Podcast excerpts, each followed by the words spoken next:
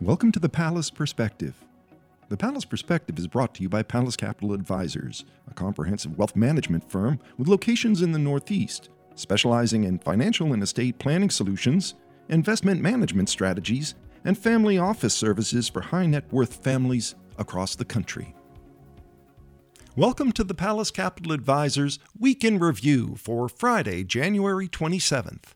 Before we begin, just a quick reminder that this information can also be found on the Pallas Capital Advisors website, pallascapitaladvisors.com, with detailed charts, graphs, and infographics illustrating the report.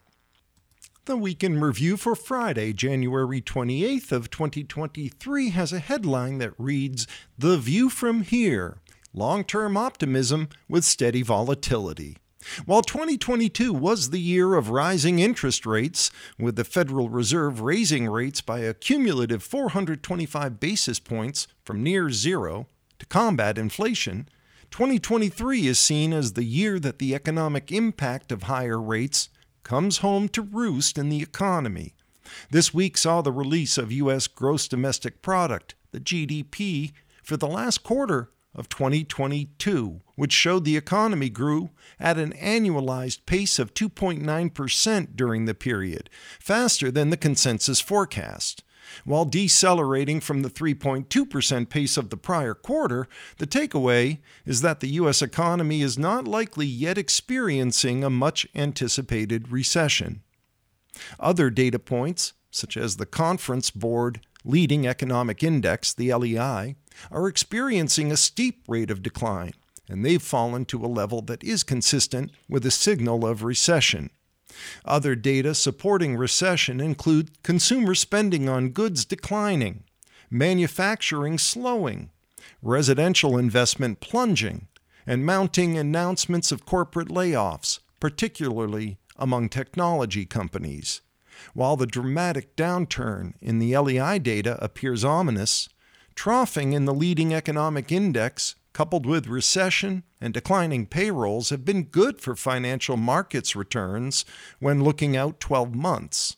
The counterintuitive performance of markets is likely linked to markets being forward looking and an eventual economic slump. Subsequently, recovery is discounted before the actual occurrence.